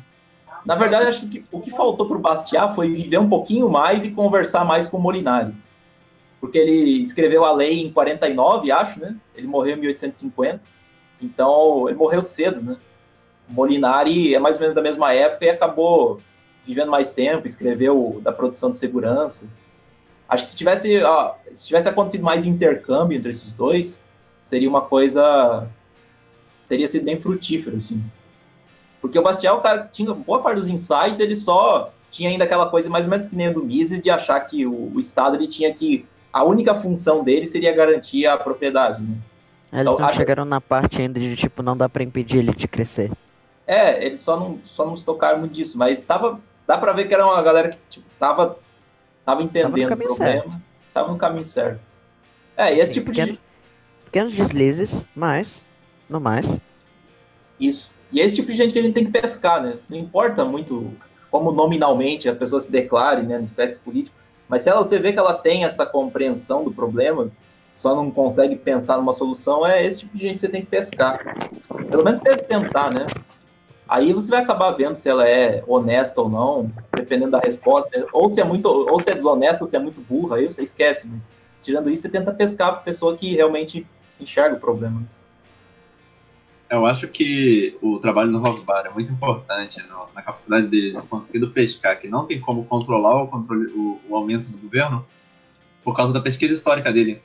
Ele faz um trabalho da história dos Estados Unidos, que é sensacional, é uma coisa que não existe aqui no Brasil entre os libertários, basicamente.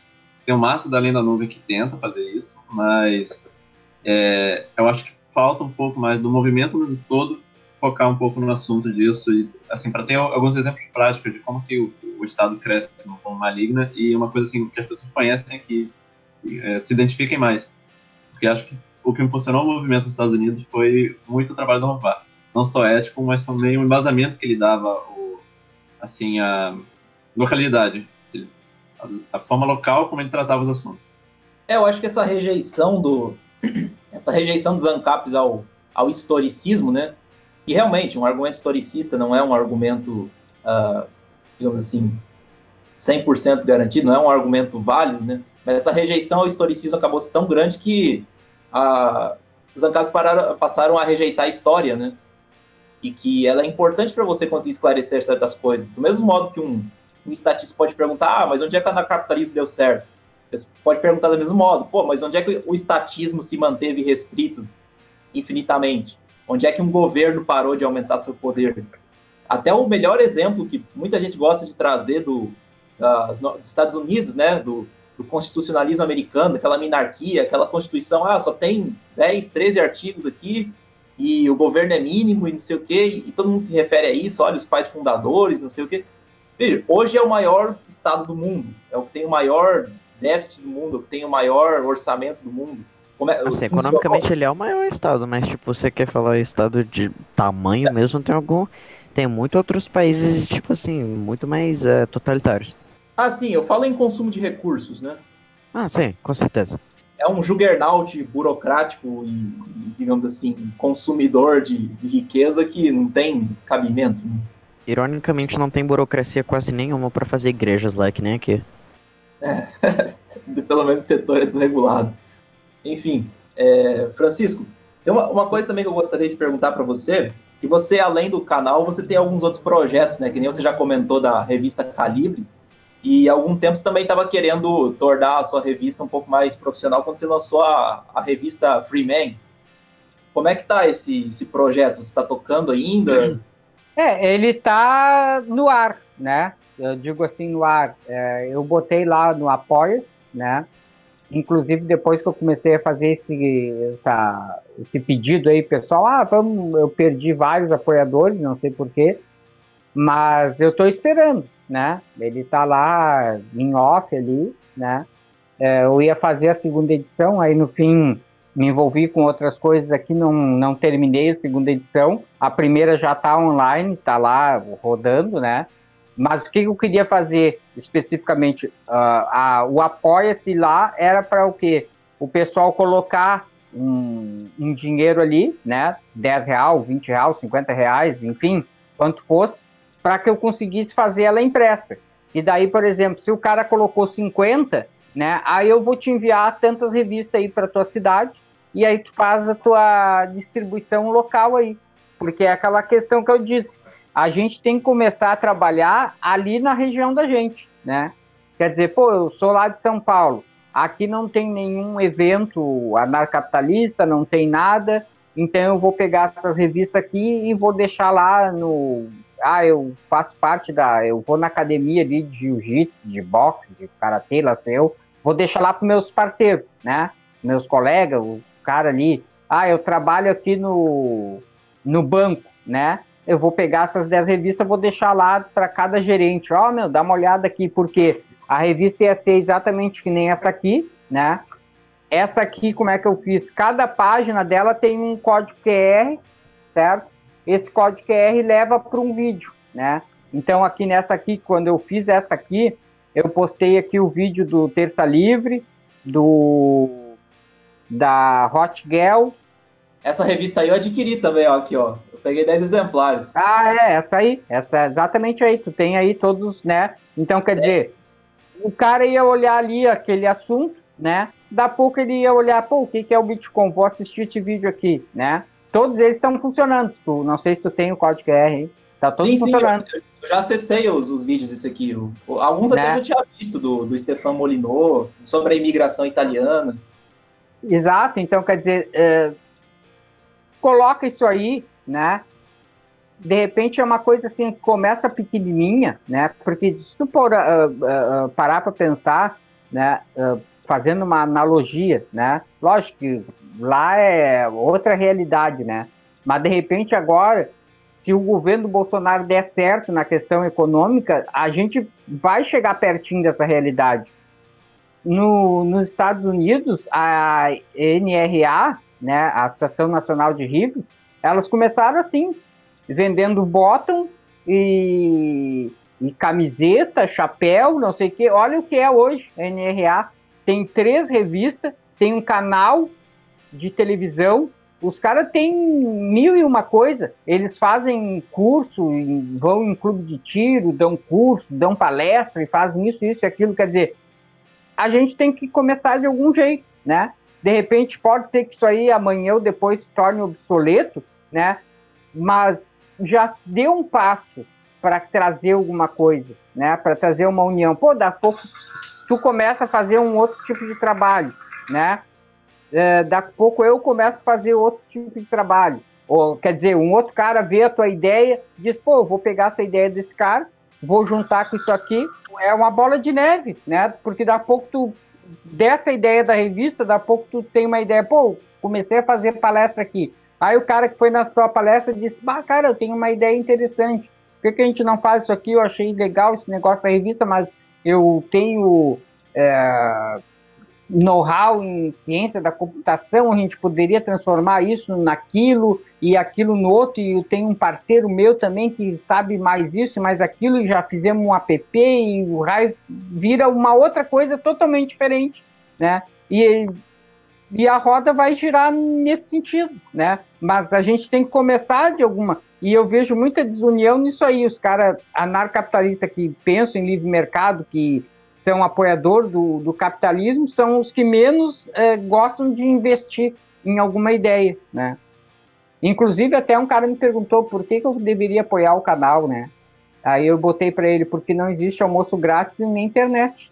Exatamente. É, o, a gente tinha comentado, discutir a teoria é importante, mas a pessoa precisa botar o para usar um termo do, do Taleb, né, skin in the game, né? Você precisa ter o seu, precisa ter o seu na reta, né? Pra, Exato. Pra... É, e aquela questão, eu já falei isso aqui nos vídeos anteriores. Sem militância, sem dinheiro, a gente não chega ali na esquina. Exato. E além de contribuições assim financeiras, você, você aceita, tá aceitando artigos também para a revista Freeman, não é? Sim, é sim. Exato. Então, para quem estiver assistindo a gente aí, ó, tem, eu sei que tem um pessoal que escreve artigo aí. Fala pro Francisco também que ele ele pode publicar alguma coisa, pode contribuir com a revista dele assim também. Eu queria perguntar para o Francisco quanto tempo que ele está nessa de blog de, de revista? Cara, a primeira que eu fiz era mais conservadora mesmo, sem defender o anarcapitalismo, eu foi em 2014, tá? Foi essa aqui, ó. Até foi bem na época que o Benê Barbosa veio aqui em Porto Alegre. Ele veio num. A Federação Gaúcha de Tiro convidou ele. E ele veio dar uma palestra aqui num clube. E aí eu consegui lá participar, distribuir a revista para eles. Acho que era outra até. E aí essa aqui eu consegui colocar ele com o artigo e, e, e fazer a.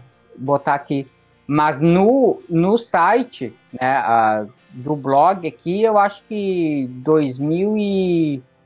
Ah, não vou ser certo, assim, 2008 ou 2007, porque o nome era outro, não era a revista Calibre Blogspot, era um outro que eu tinha, entendeu? E aí eu troquei o nome, porque eu queria fazer como uma revista.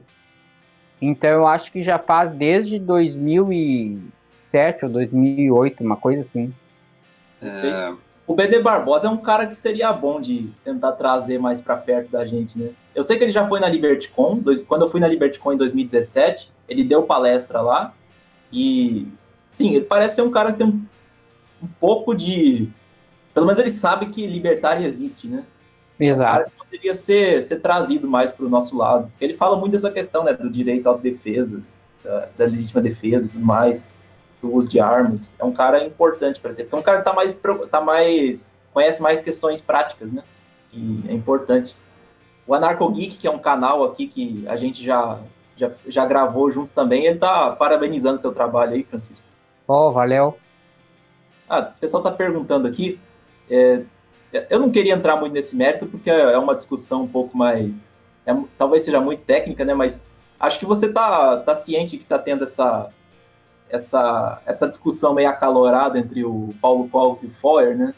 Sobre a questão do, da ética libertária e outros, e outros é, tópicos. Né? sobre o justnaturalismo e o racionalismo, né? O Isso. justnaturalismo teológico versus o... Eu acho que o, que o Xavier, lá na live que a gente fez, já respondeu essa questão. Porque eu, eu fiz esse, esse questionamento para ele, né? Exatamente nesse sentido se o justnaturalismo teológico, de alguma forma, ele seria contra o racionalismo ou o racionalismo impediria o teológico. E ele disse ali, né, que não, na verdade não, porque Na verdade, o, just, o racionalismo nasceu dentro da igreja, né? Foi a partir do questionamento da igreja que nasceu o, o, a, a, racionalidade. E, a, e, o pessoal tem essa noção errônea que acha que não, que, o, que o, a igreja ah, ela combatia a ciência, combatia a, a racionalidade, ninguém podia discutir, ninguém podia debater, quando na verdade é totalmente o contrário. Então, uma coisa não é contra a outra, é, elas se complementam, né? Essa é a verdade, elas se complementam. E é a mesma coisa que eu digo, é, quando o pessoal diz assim, ah, o Cogos, fica aquela briga assim, Cogos versus Porto versus Power versus fulano versus... Não, cada um tem um know-how, né? E os caras têm que aplicar o seu know-how dentro da sua área e ponto, né? É como o pessoal às vezes brinca, né? Ah, no anarcapitalismo ia haver vários uh, cogos brigando para ver quem é mais teocrático, vários portos para ver quem é mais uh, ética, argumentativa. exatamente, né? E todos eles estão certos, porque cada um, porque é aquela coisa, muito, muita gente que vai ali de repente olhar o, o que assiste os vídeos do Porto, de repente vai chegar no meu canal e vai dizer, pô, esse cara não me interessa, né? Quem é esse velhusco aí? É, pô, esse papo dele aí, pá, não.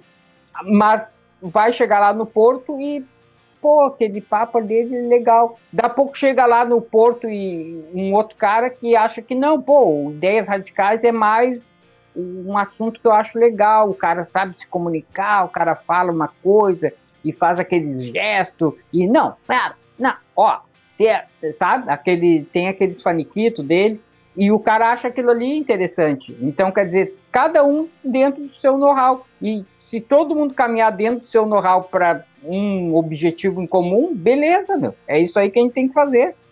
Ninguém Agora, tem que ser igual. A gente não vai pensar em forminha aqui. Agora, uma coisa que todo, todo mundo aqui tem que concordar que o Ideias Radicais faz melhor do que todo mundo. Thumbnails. Faz. Cada, ah. cada, cada thumb do, do Ideias Radicais é uma é melhor que a pérola. outra. e ele é um cara que, até falando sobre essa questão de fazer um trabalho mais propositivo, você pode ter todas as críticas do mundo, Rafael, mas ele faz muito isso, né? De propor coisas, né? Falar, ah, como a gente vai construir uma capstão, digamos assim, né? E, que nem ele falou, a, as discussões teóricas são importantes, só que o próprio Rothbard, quando, no artigo em que ele, ele, ele admite que o Hopper está certo, né? ele tem o artigo que ele, ele fala, ó, oh, o Hans Hermann Hoppe, esse negócio que ele falou é verdade, ele me superou e tal. Mas no fim ele conclui, o que eu, tô, o que eu disse até agora e o que ele está dizendo não são coisas incompatíveis. Tanto a ética do Hoppe quanto a ética do Rothbard, o justnaturalismo e o just racionalismo, eles, eles são compatíveis porque os dois se, se como é que posso dizer? Complementam. Eles se complementam, eles se enraizam na verdade, né? Eles se enraizam Exato. na realidade das coisas. Não é uma coisa, não é uma competição, não é uma oposição completa, são abordagens diferentes para uma mesma coisa. Claro, você pode dizer que uma é mais rigorosa que a outra, ok, mas não é caso de polícia, sabe? É uma coisa que as pessoas têm que têm que parar de transformar em competição para quem que é o mais purista, quem que é o mais o mais libertário do mundo. Né? O problema é que o ser humano ele é uma criatura tribalista, isso acaba que vai acabar acontecendo de qualquer jeito, não tem muito que dá para fazer sobre. A gente pode tentar reduzir, mas não vai acabar. É, não vai. Essa é até um pouco a ilusão do pessoal mais progressista, né? De achar que todo mundo vai ser. dá para criar uma cultura global, né? Todo mundo vai ser a mesma coisa, vai. Vai dar, vamos pegar um pouco, o que tem de bom em cada cultura, fazer uma maçaroca e todo mundo vai achar legal e vai ser é. cosmopolita. Hum. Não existe isso. Ou, as pessoas tendem a se, se preocupar mais com aquele grupo delas mais próximo o problema é que a internet mudou um pouco isso, né? Porque a pessoa que é próxima de vocês não é próxima fisicamente, né? É aquele grupinho, um cara tá no Recife, o outro tá em Santa Catarina, o outro tá em Rondônia, o outro tá em Goiás, mas é, eles têm uma proximidade, como é que posso falar? Uh, cultural, ideológica, para usar o termo, assim, de uma maneira meio, meio errada. Mas acontece muito disso, né? Só que também tem que tomar cuidado, por mais que seja legal você você deixar as coisas claras, tem que tomar cuidado para essa tentativa de, de purificar o, o movimento, não acabar com ele, né? Você picotar tanto que não sobra mais nada. Né? Pessoal, se quiserem perguntar alguma coisa também aí, vamos tentar responder também. Galera dos comentários, por favor. O pessoal tá trocando ideia aqui, eles estão com uma ideia, estão discutindo ideia de um aplicativo. E você falou sobre a questão da revista, né? De como é que como que isso pode ir evoluindo, né, para fazer uma coisa. Agora tá o Anarco Geek, um outro rapaz aqui já já discutindo como poderiam fazer um aplicativo para ajudar o, o anarcapitalismo. Mas é importante, né, ter essas iniciativas. Mas é, mais uma coisa também, Francisco, você foi um cara que que apoiou de uma maneira mais vocal, né, a candidatura do, do, do Bolsonaro antes das eleições, é, porque realmente, né, não dá para você, é, seria muito difícil é, um libertário ver alguma vantagem no Haddad ou algum outro cara desse. Mas agora sim, passada, passada a eleição, você acha que a nossa postura tem que ser mais crítica? A partir do momento, tá, beleza, ganhou o Bolsonaro, o ideal seria agora que o pessoal o anarcocapitalista começasse a ser o mais crítico possível do governo para manter ele em xeque ou, ou, não sei, deveria apoiar porque foi uma vitória ou alguma coisa assim? O que, que você pensa? Você, digamos, você tem. É, você, você põe, deposita alguma, alguma esperança nesse, nesse governo dele de melhorar alguma coisa ou você acha que simplesmente a gente evitou um mal maior, que seria botar o PT de novo? Não, eu acho que tem que continuar apoiando criticamente. Sim. Tá? Nesse sentido. Tipo, que, como assim apoiando criticamente? Por exemplo, esse esquema aí do. que apareceu aí do, do motorista aí do cara aí. Isso é uma coisa que o cara tem que vir explicar, né? Não tem que, ah, não, mas é o Bolsonaro aí, vão dar força para a esquerda. Não. A gente tem que pensar no, no sentido de. Não é dar força para a esquerda ou ou não dá força para a esquerda. A questão é que ou a gente está defendendo a moral ou não está, né? Então, se o governo chegou ali dizendo que ah, me chama de corrupto, mas não chama de não sei do que, né, de homofóbico, mas não me chama de corrupto, então tá, então vamos querer saber se esse cara lá que estava trabalhando com o cara é certo ou é errado, né? Se é errado, mete o cara na cadeia, né, e bota a explicação no, nos termos, o que que, que que aconteceu. Agora, isso aí é para eles verem, né? Para o cara que apoia realmente o Estado, é que é tudo contaminado. Porque se tu for ver o que estava acontecendo lá por trás, lá, o, o, aquele site, o antagonista até postou, né?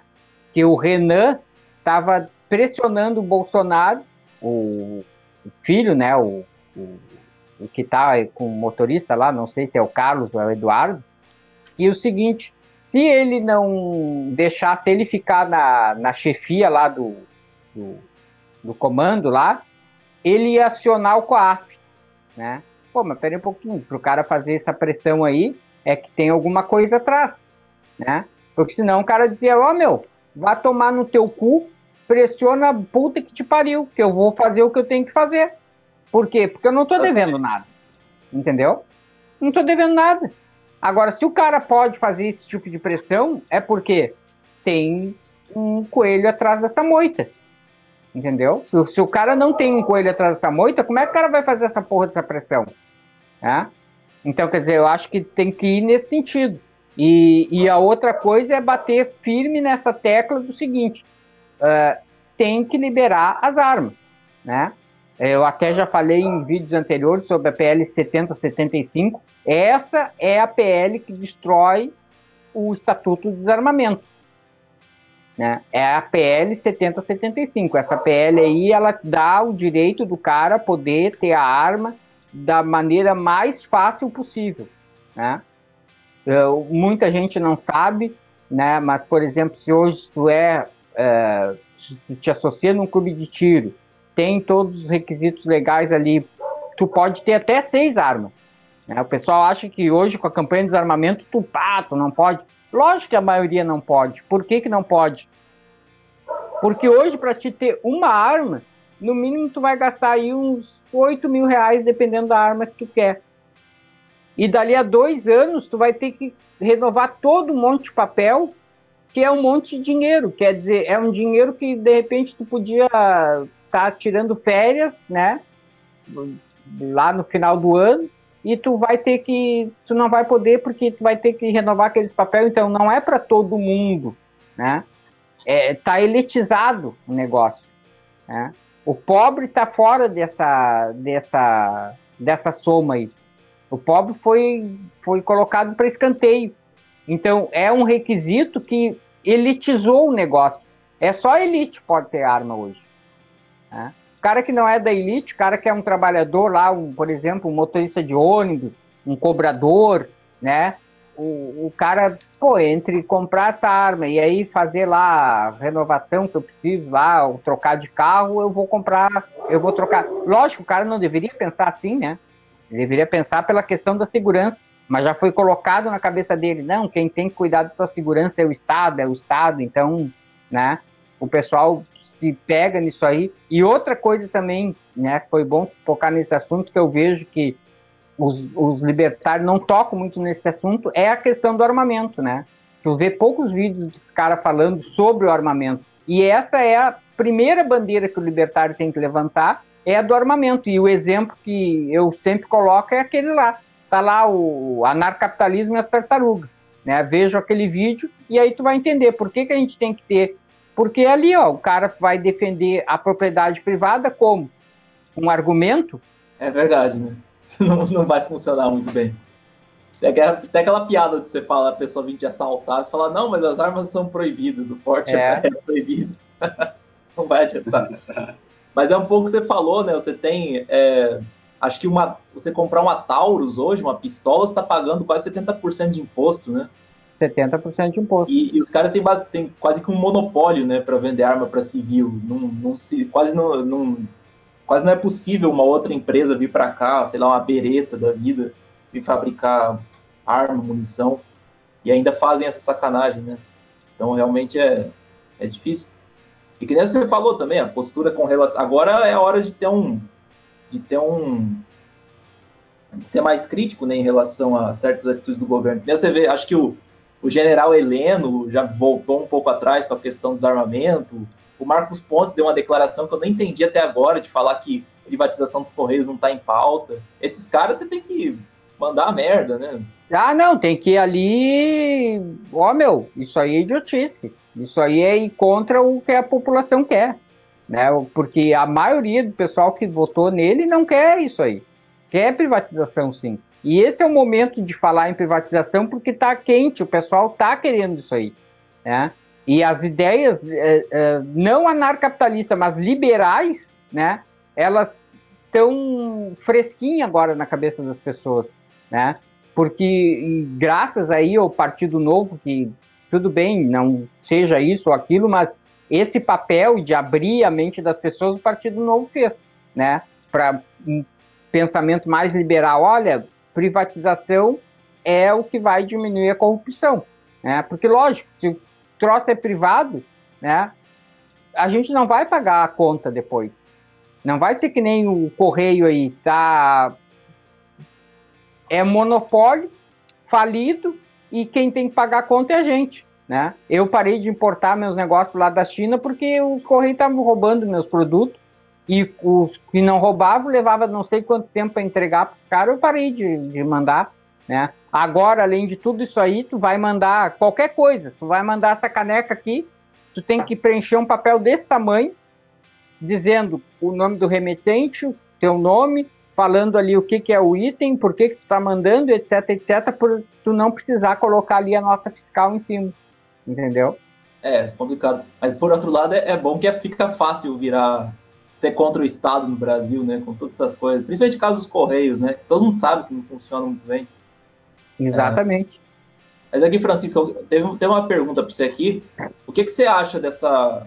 Que nem você falou, acaba tendo uma certa discussão interna no movimento libertário anarcapitalista, né? E um racha que parece bem, bem nítido, assim, é o de dos, dos paleolibertários, né, digamos assim, libertários com uma mentalidade mais conservadora e do que a gente acabou chamando de libertin, né, o, o que o Ropa acaba chamando libertário vive e deixe viver, né, o liberal lá.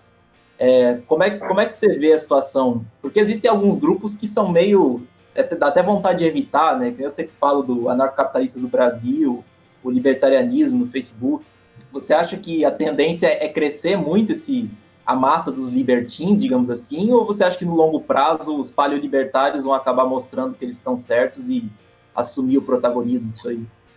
Eu acho que se o cara sentar e estudar, ele mesmo vai se vai ver que os paleolibertários estão certos, né? Porque não tem como ele seguir roupa sem ser paleolibertário, né? Então ele vai ter que pegar o roupa e jogar no lixo, né? Vai ter que pegar os livros do Rotterdam e jogar no lixo. E aí vai ter que seguir os livros os novos, né? Os que defendem é, é, toda essa bandalheira que na verdade a esquerda defende, né? Que é, é fronteiras abertas, né? Casamento gay, toda a putaria que a esquerda defende, né? multiculturalismo. Ah, não, não existe cultura melhor, né? Cada um tem a sua cultura. Lógico que existe cultura melhor, né? Não é o idiota que vai dizer que a cultura do Islã é igual à cultura, à nossa cultura, né? que é uma cultura tão boa, a cultura dos índios, né? Ah, nasce um índio deformado, eles pegam o índiozinho e enterram vivo. Porque, ah, porque o índiozinho é deformado. Ah, mas é a cultura dele. É... Isso aqui não é uma cultura de merda, né? É uma cultura que a gente tem que jogar no lato do lixo. Lógico que é. Né? Então, quer dizer, como é que não existe uma cultura melhor? Então, quer dizer, se o cara for honesto intelectualmente, ou ele vai pegar e vai pegar, não, então vamos pegar esses livros do Hope do Rotter, vamos botar no fogo, né? E vamos seguir isso aqui do fulano que tá, uh, aquele maluco, aquele, não me lembro agora o nome dele, Jeffrey, Jeffrey Truck, né? Jeffrey Truck, é. é. E ele é, que mais defende essa coisa de, né? É o, acho que o, o Ropa fala disso, que né, foi um cara que tentou se aproximar da dos progressistas, né, tentou falar a mesma língua deles, e o poste mijou no cachorro, né? Exato. Ele, ele, que virou progressista em vez de converter os caras pro libertarianismo. É, realmente é perigoso você. Você não pode se render ao, a esse tipo de coisa, politicamente correto, a essas ideias socialmente aceitas, né? Você falou desde o começo, tem que, o, o libertário tem que ser uma pessoa intransigente, né? Claro, tem que ter aquela, aquela, aquele tato para falar com as pessoas que ainda não têm contato com a ideia. Não pode ser que nem essa mania de chamar todo mundo de gado, todo mundo de comunista, mas tem que ter um, tem que ter um certo tato. Mas no fim, do, no fim das contas também não pode ceder em nenhum ponto, né? Sim. E, e de certo modo até é, separar um pouco essa, essa galera que não está afim de estudar e está só querendo usar o movimento libertário para justificar qualquer bobagem. Né? Eu acho que tem que se expor esses caras da mesma forma que a gente expõe o Tucker, chamando ele de Cooker. a gente tem que expor o cara que, que é libertário e usa isso para passar a agenda dele de esquerdista mesmo, de progressista, e que ele não percebe a contradição que isso é, a gente tem que expor ele até ele ou assumir que ele tá errado ou ele tem que sair com vergonha, cara. Exato, exato. Não dá para deixar essa galera crescer assim e, e, puxar a gente sem, sem qualquer tipo de oposição.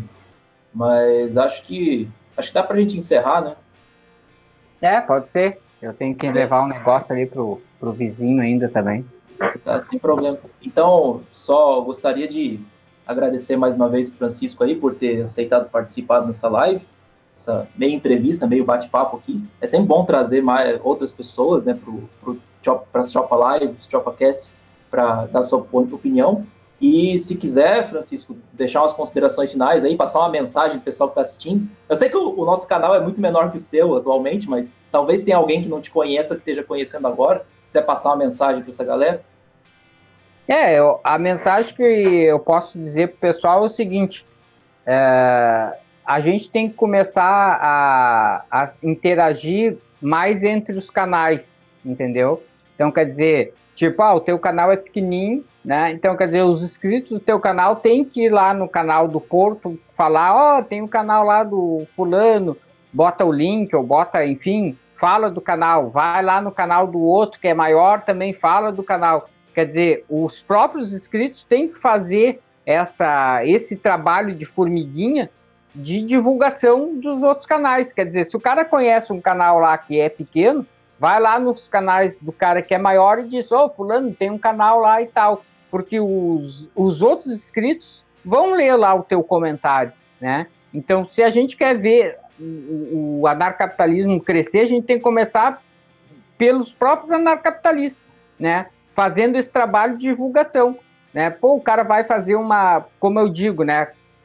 Lá no para os meus inscritos, vocês querem ajudar meu canal? Não tem dinheiro, está desempregado, não quer dar dinheiro. Então, pelo menos tu faz o seguinte: quando for comentar lá no, no, no Facebook, no Twitter, usa a hashtag Francisco Amado, né? Então, quer dizer, é uma maneira de estar tá ajudando, né? Essa aí é a mensagem que eu tenho pro pessoal que quer ver o anarcapitalismo crescer, né? Exato. E enche o saco lá do Lobo Conservador para aceitar o hangout o Francisco. Eu já enchi o saco dele lá e não respondeu, mas. Não, ele não responde. Então, alguma hora ele vai responder. Que... Vamos encher bastante o saco dele. Mas é isso aí. É, Júlio, você gostaria de comentar alguma coisa? Ah, eu gostaria de agradecer a vocês e eu, especialmente ao Francisco, né, por aceitar participar dessa live. É, eu acho que foi bastante interessante. E eu acho que o hangout do Lobo Conservador com ele seria muito bom. Porque. Seria bom Sim, a questão do conservadorismo tem que ficar em chave dentro do movimento. Inclusive porque a polêmica atrai as pessoas, de certa forma. A campanha do Bolsonaro foi feita toda por causa dele ser conservador, entre aspas, né? E eles fizeram propaganda de graça pro cara. Então acho que o movimento libertário, se ele não ficar se desculpando por, por ter ideias opostas, a gente vai ter um marketing grátis enorme. Exatamente. É, tem que parar de pedir desculpas e mostrar que a gente está realmente acho, tá, mostrar, dar uma, mostrar, dar uma postura, apresentar uma postura de alguém que está buscando a coisa certa, né? É, mas é isso aí. Gostaria de agradecer aí o Júlio também. Ficou, agradecer o Marcos, que teve que sair mais cedo, mas é, participou bastante aqui. E o Júlio por ter participado. E o Francisco também, mais uma vez, pela disponibilidade. E é isso aí. Obrigado a todo mundo que assistiu até agora e boa noite. Boa noite. Boa noite, pessoal. Boa noite.